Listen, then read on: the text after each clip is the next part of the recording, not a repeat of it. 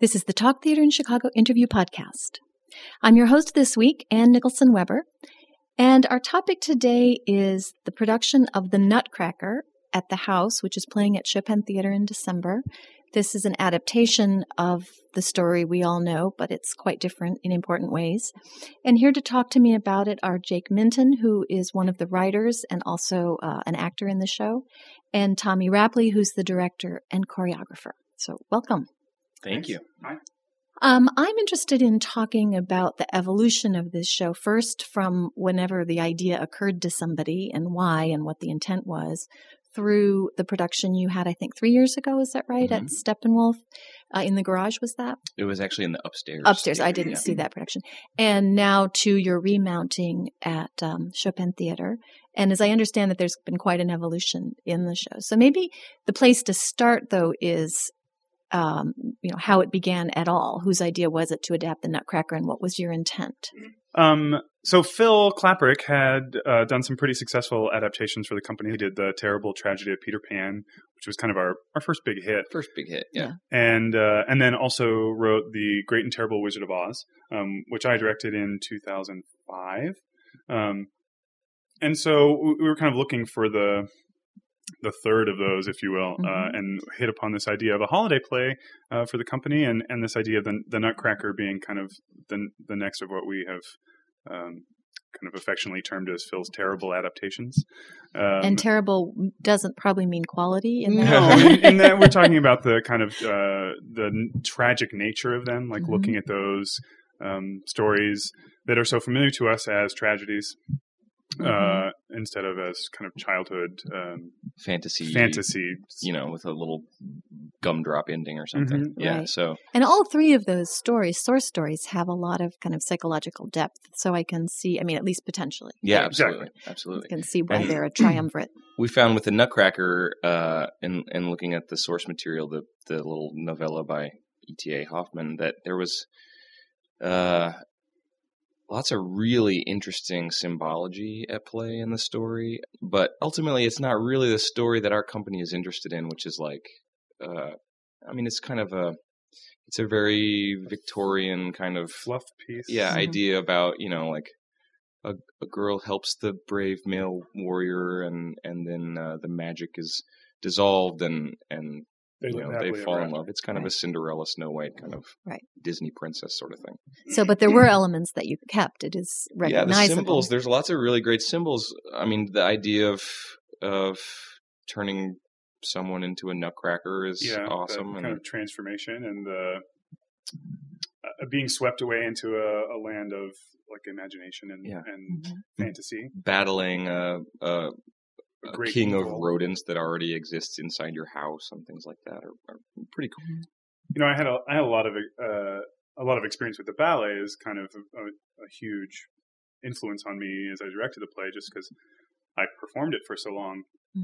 I think I've done a child. Did you? Or? No. I had before I came to Chicago, was a dance professionally with a company called Ballet Memphis in Memphis, Tennessee, and then here for a year in Chicago with the Joffrey. And so have performed the Nutcracker probably every year since I was 16. Right. And managed to perform every role in it except for the Cavalier Prince.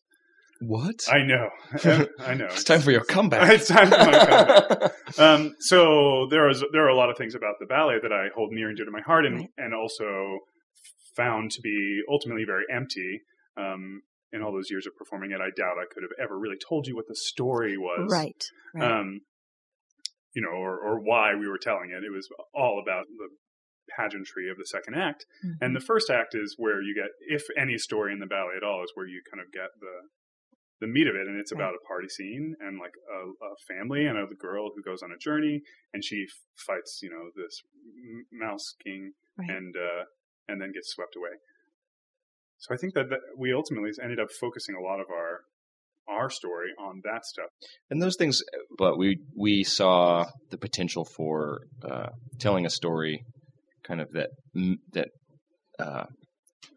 is part of our ethic at the house. And what would you say that is?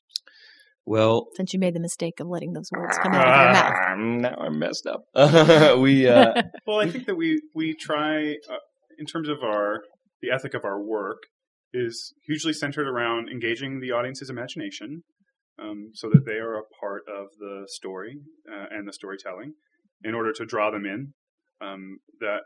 Hopefully, ideally, we lead them through the course of that story to some sort of emotional catharsis, whether that be like jumping to your feet and cheering or laughing as hard as you've ever laughed or weeping along with the person next to you and holding their hand. We just try and lead them to something that is cathartic and then hopefully they feel closer to the people around them. I think it's kind of like our uber goal for the stories that we tell. Mm-hmm. And we saw a lot of potential for that in Nutcracker. Yeah, and one of my... personal things in a lot of the plays that I've worked on as a writer, which many people in the company are kind of interested in as well, is the idea of using story and theater as a safe place to practice in public with a community of friends and family and strangers, the big emotions that are inevitable in our own lives. So practicing things like grief in a public space with our families and friends around us is, I think, a really awesome tool that the theater specifically can provide better than any other artistic medium. That's a really interesting articulation of it. I like that. To go back to your point about engaging audiences, it is a key element of theater. It seems to me it's an element of all theater, though. So how are you, I mean, what's your specific spin on it? I mean, theater isn't good unless the imagination of the audience is engaged. So try to just be a little more concrete about that. Well, I mean, I think it starts, for me as a director, it starts, and I like to kind of gather all the tools that I have at my fingertips. So that includes music and dance and puppets and magic and video projection, and lights and sound are a huge part of our work, and all the tricks, all the stuff that I can get my hands on. And I feel fortunate to be fairly gifted, jack of all trades, and a lot of those things that, in a way that I like to use them in my work. Yeah. I mean, what's fun about what you do is lots of people and lots of spectacle and lots of music and which you can only do if you don't pay them too much, right? I mean, it's one of the great things about non-equity non-equity theater in Chicago. I mean, like using all those things that Aristotle and Brecht talk about in their how to do theater essays. Like, you know, like the idea of engaging every aspect of the audience's imagination with every element you can throw at them so that their entire brain and body is activated is so awesome to me. And that's to me, like, that's the stuff that Tommy's talking about. And then when you're doing it on a shoestring budget, it's different than, like, you know, rotating a giant $6 million set in front of them. That's fantastic, but doesn't require them to do any of the work to fill in the gaps. Instead, we put them in a room with 5 doors and go like, we're in a huge Victorian house. Here are 5 doors of it. And we're going to use every door as much as we can in all the crazy ways we can imagine while singing and dancing and fighting and all kinds of stuff. And we don't have the $6 million mechanized Rat King that comes out of the floor at the end, but what we do have are like 5 heads on poles. So it's like maximalist, using as the final tool of our goodie bag of fun theater tricks, your imagination to help finish shoestring what we couldn't afford. Just one question I want to ask you, Tommy, is how did you end up making the transition from dance to theater? Well, I went to college with Jake and our artistic director, Nathan Allen, as well as a good portion of the company. We all hailed from, or some of us, from Southern Methodist University in Dallas. And I was a dance major there, but I think by the time I left, had ended up choreographing something like 10 main stage plays for the theater department. Musicals? No, straight plays, which was kind of where I started to form my niche, which I'm still trying to form for myself, which is working with actors who aren't necessarily trained dancers, and providing an element of spectacle to straight plays. And so I think my first show, I choreographed a waltz for the end of Dark Ride. And then there was a swing number that one of the directors wanted to put into a Shakespeare play. And that is where I worked with Nate for the first time. And so after working with these guys at SMU, when Nate was coming up here and starting the company, he was like, hey, I'd really like you to come and be our dance guy. And I was like, I'm going to go and be a ballet dancer for a little while, actually. But that sounds really fun. Keep me posted. And they were doing The Terrible Tragedy of Peter Pan. And I had a 12-week layoff one summer from my ballet company, which is how that goes. And so I sublet my apartment. I came up here and drank cheap beer and lived off unemployment. And did my first show at the house, which was The Terrible Tragedy of Peter Pan, and instantly fell in love. I was already under contract, so I had to go and fulfill my next year in Memphis, but only looked for jobs here in Chicago. So then you got the Joffrey gig. And I was like, I'll take it, because I wanted to work with the house. And that was kind of my day job while I was working for the house at night. But just fell in love with the ethic of the company, this idea of making my own work as opposed to being subjected, or not, just like subjected to the autistic machine. Beholden to like classical choreography that's 50 years old, like getting to make my own stuff, and and collaborating with brilliant artists who I really loved and who I felt like were my family was just too good to pass up. And so that's what brought me to Chicago ultimately. And I danced for a season with the Joffrey, and then left to work more at the house. What's your day job now? I don't have one. I gig together my living. I teach at Chicago Academy for the Arts. I teach at Northwestern in the winter quarter. I choreograph for a group of dancing violinists. It's a patchwork quilt. This and that. Right. Then I choreograph all around. All right, so let's go back to the Nutcracker. Sure. And we started with the E.T.A. Hoffmann novella back in whatever that was. No, the year you decided to do the show. 2007. That we know. And so you so what's your process?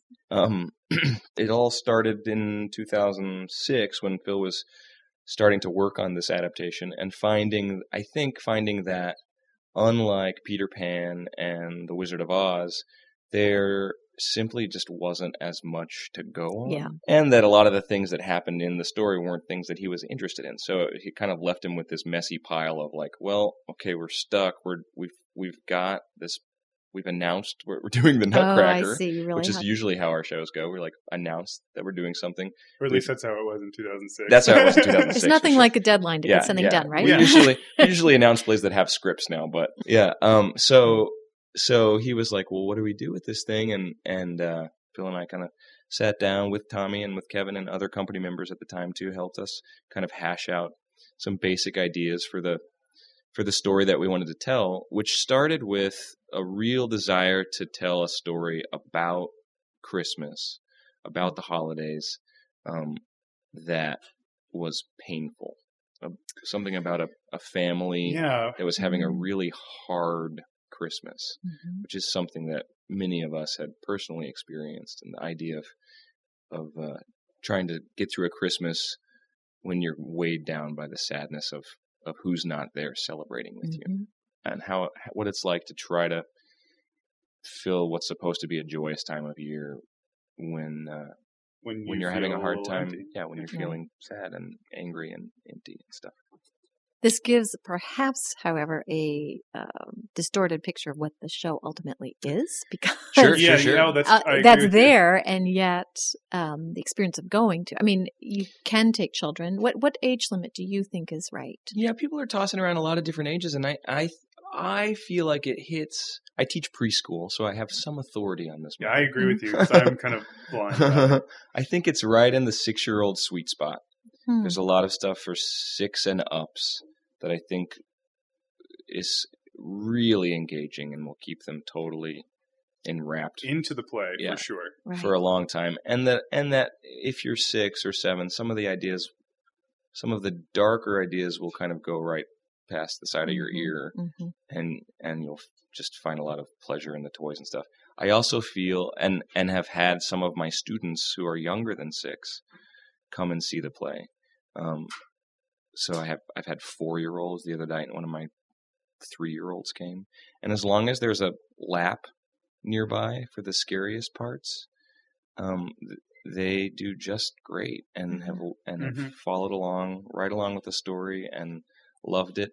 I had a 3-year-old come the other night whose biggest concern the entire evening was where I was when I wasn't on stage. So there were a couple of times when other scenes were playing out where I just hear like a little, "Where's Jake?" It's really cute. It's so funny. But the 4-year-olds especially, with mom and dad sitting next to them, or grandma or whatever, just really had a great time.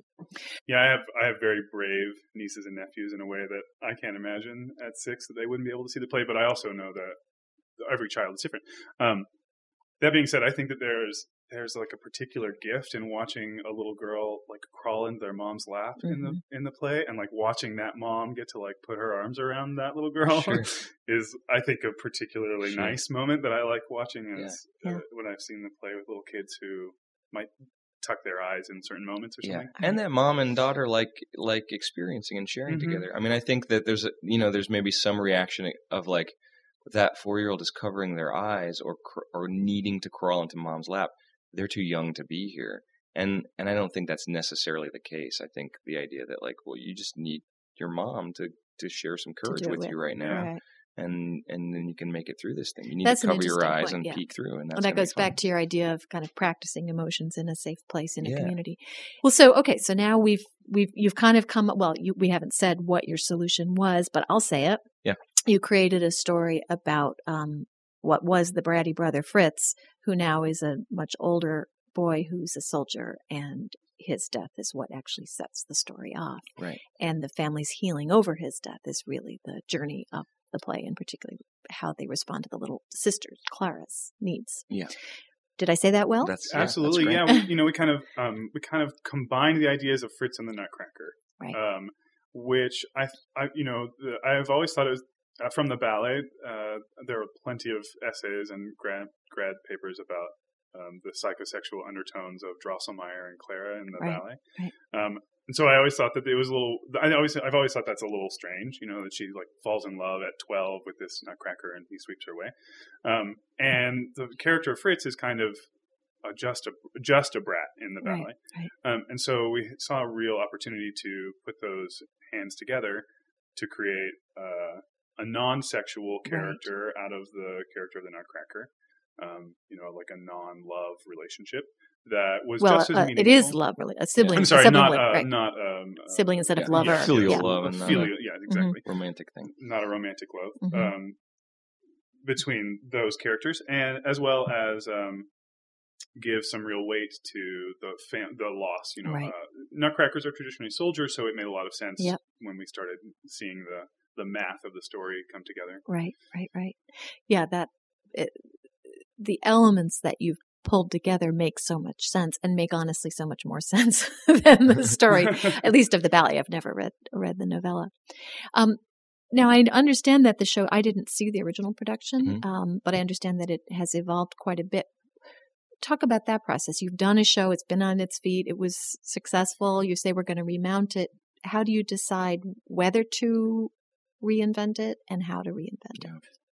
Well, I have fond memories of the 2007 production, but I definitely felt like that was a plane that we brought into the hangar with an engine on fire and the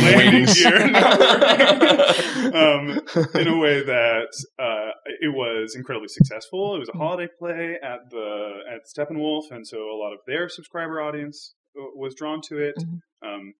They had no idea they were seeing a house play, but it was nice that a lot of people saw it. Yeah, a lot of people saw it. It met with some good critical acclaim, although there were certainly flaws, which were not overlooked.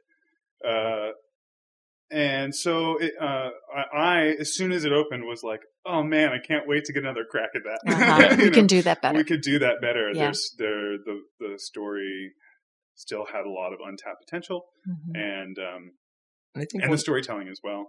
One thing that we kind of did 3 years ago, I think ultimately what we put on stage 3 years ago was a probably darker, psychological Yeah, story. There was a lot of stuff in the production 3 years ago, which we stripped away about the parents suspecting that Clara is losing her mind. Mm-hmm. There's this like nebulous threat of her being sent away. Yeah, that perhaps she needs to be institutionalized. Yeah, it was very. So it was kind of like retaining some of that. I mean, it was kind of like Dickensian darkness, like, and a lot of, you know, it was just kind of like, it was like scary, some really scary stuff that ultimately didn't serve the story that we were trying to tell. Did you all agree about that? I could imagine someone saying, no, that's so great. That's crucial. I mean, I think we agreed. I think we did agree. I think we did agree about that. We knew how to punch up stuff and maintain the darkness that was serving the story, but also how to let go of the stuff that was just kind of there from this tonal push at like, no, make it darker, make it darker, make it darker.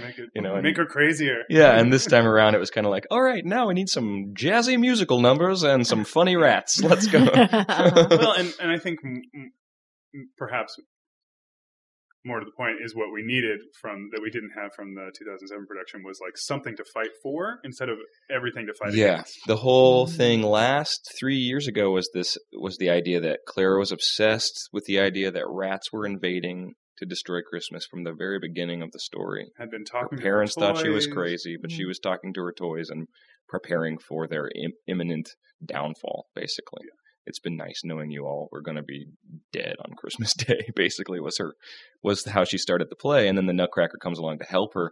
But what he's helping her with is mounting a defense against. So the idea of saving Christmas, of bringing Christmas back, is new to this production. Exactly. Or that as the goal is new for sure. Mm-hmm. That is our like super objective. That is our thing to work for. Right.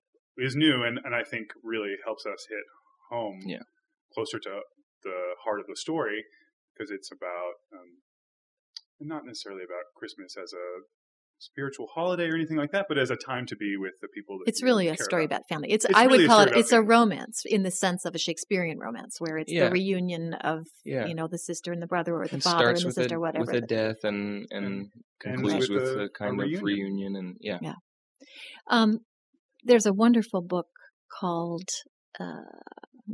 it's a book about rituals in contemporary life, and I can't remember now, but it's by a psychologist and talking about how we have fewer cultural rituals and families have to invent their own.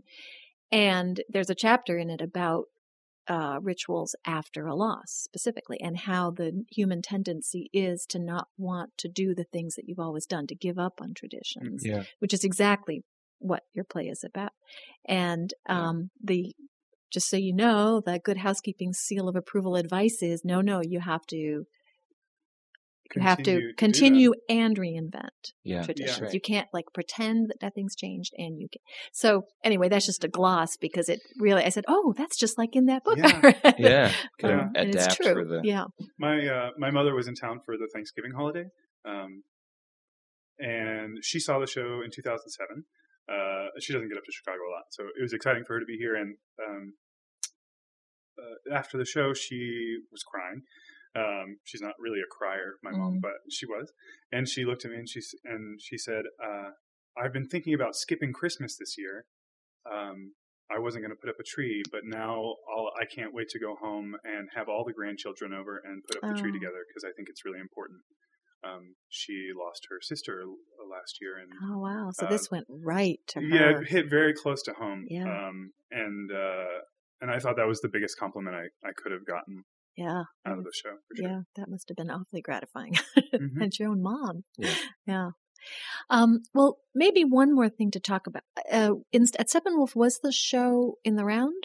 No. Yeah. The upstairs theater, we were, I think some of the newest people to use their new, design of that space, which is an incredibly proscenium. A proscenium house, and it's nice, but it was proscenium, which is not something that we were used to working on at that point. I think it was only the second house show in the history of house shows that it was in proscenium. Yeah, it was a big challenge for us. And it was really hard to talk to the audience, to feel close to them, and it was the first thing when we were in the when we knew we were doing it to Chopin, it was the first thing that I knew. I was like, we just have to configure it. We have to configure it in a way that the audience can see each other. Yeah.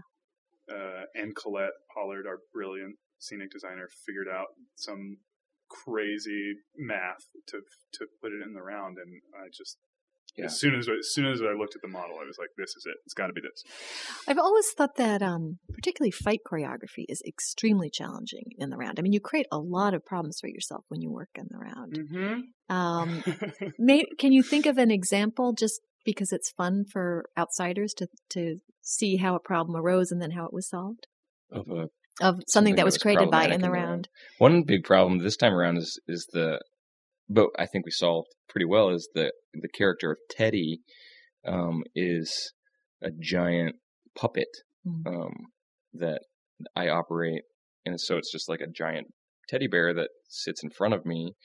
And so in the proscenium, we used the same puppet 3 years ago. And in the proscenium, it was great because I just cheat out stage and everybody can see the bear and nobody can really see me. And it's perfect.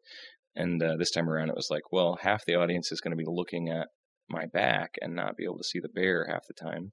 Yeah. So, I mean, the solution to that particular problem was just that Teddy always plays from the doors. Yeah, from the VOM. That surround the space and just kind of... So you're actually a little bit behind the front of the audience and even those... Yeah. And then he's seen, and then he moves around, but he moves from one good spot to another good spot. Very meticulously locked. Yeah. Mm-hmm. Yeah, I mean, I think...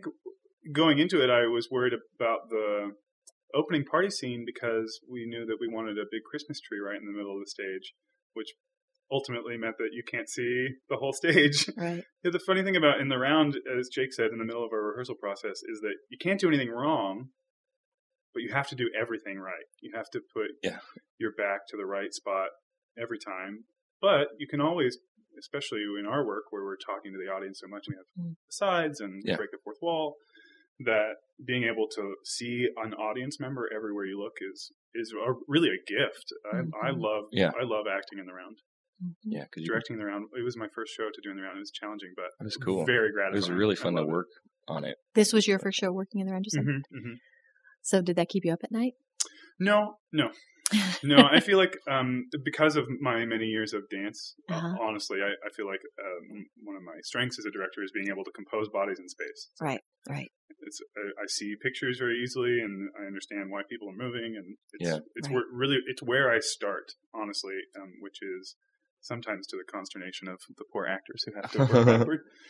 We have a really exciting fight sequence that takes place in the attic in this version, particularly in 2007, it was smaller because there was only one rat to fight against. But now it's all the toys and Fritz and Clara fighting against three rats, and it's in the round. And I think that Tommy and Chris Matthews, our assistant director, who co-choreographed the fight together, did an awesome job. Basically, just like keeping everybody moving, and so many things are happening at once that for those tiny little fight choreography moments where it's like, okay, you're not actually making contact here. And these people would be able to see it if they weren't distracted by the monkey banging the cymbals right in front of their face. Like there's all kinds of cool stuff like that. Right. Yeah, a lot of, a lot of it was either misdirection on the long diagonal, like hey, everyone look over here, Something over here is happening, but don't look over there, look over here. Right. Or misdirection by cacophony. Yeah. There's just so much to look at that you're not going to catch any of the problems, or there'll be something to see even if you do. Exactly. Right. Totally. That's interesting. Well, if you had it to do one more time, what would you change? Well, hopefully we will do it one more time. And then one more time after that. And one more time after that. We'd love to do it again. Uh-huh. Yeah, I would love to do it again. Yeah. I don't know. What would we change? Are there things that you still... There are... there's probably a couple of things. I don't know that we've compiled our list of... No, there are some changes. Little things that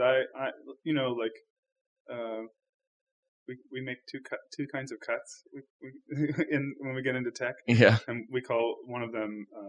story cuts, we need to facilitate the telling of the story in a better way. Let's get all this fat out of the way and meaningless garbage.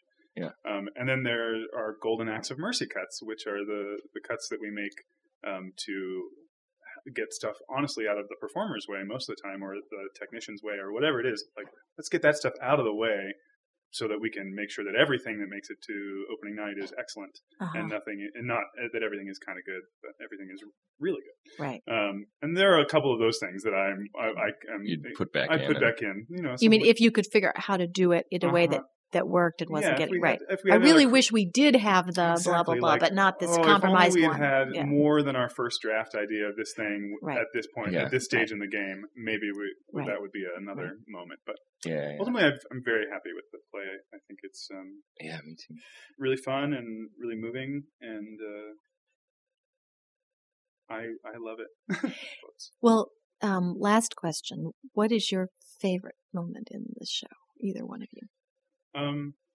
My favorite moment in the play is something that I like woke up in the middle of the night and thought about, and never actually thought it would make it to opening night because it was totally harebrained and ridiculous, but made me think of, The Muppet Show. Early on, when we were talking about the play, we were like, okay, we want the show to kind of feel like The Muppet Show meets Edward Scissorhands. And so this kind of was sitting in the back of my brain, and in the way that, like, The Muppet Show is totally awesome to still watch as an adult, but I remember as a kid was also super fun, and there are plenty of jokes that go over the kids' heads that land right on the adults. And this is one of them for me. Is there's a moment in the cookie baking, they are baking cookies, and Monkey asks, "Can Phoebe be the one to use the beater?" And then she pulls it up, and it's like Texas Chainsaw Massacre or something. Yeah, she's like some kind of mad, she's like a cookie mad beater scientist with a beater, and it's like we hear a wolf howl, and she's and then you know crickets in the distance, and it makes me laugh every time, and I just think it's ridiculous and hilarious and completely absurd.